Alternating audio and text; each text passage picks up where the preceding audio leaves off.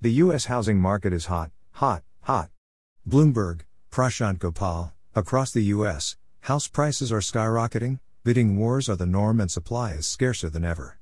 Now the market is too hot even for homebuilders. Demand is so fevered, and construction costs are climbing so quickly, that overwhelmed builders are suppressing orders and shifting away from fixed prices. Companies including D.R. Horton Inc. and Lennar Corporation are experimenting with blind auctions in areas such as Texas, Florida, and Southern California. Some smaller firms have stopped signing contracts altogether. "We've shut off sales until homes are nearly completed," said Greg Yakom, a partner at Castle Rock Communities, a privately held builder in Texas.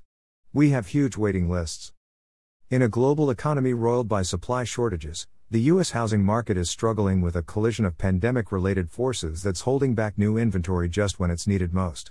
Buyers are stampeding for new homes as remote work upends employment, while soaring lumber costs and a shortage of workers are slowing construction.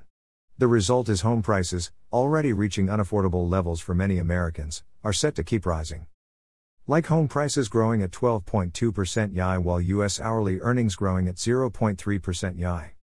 Well, wage growth is Michael Scott hot, hot, hot. Or not, not, not.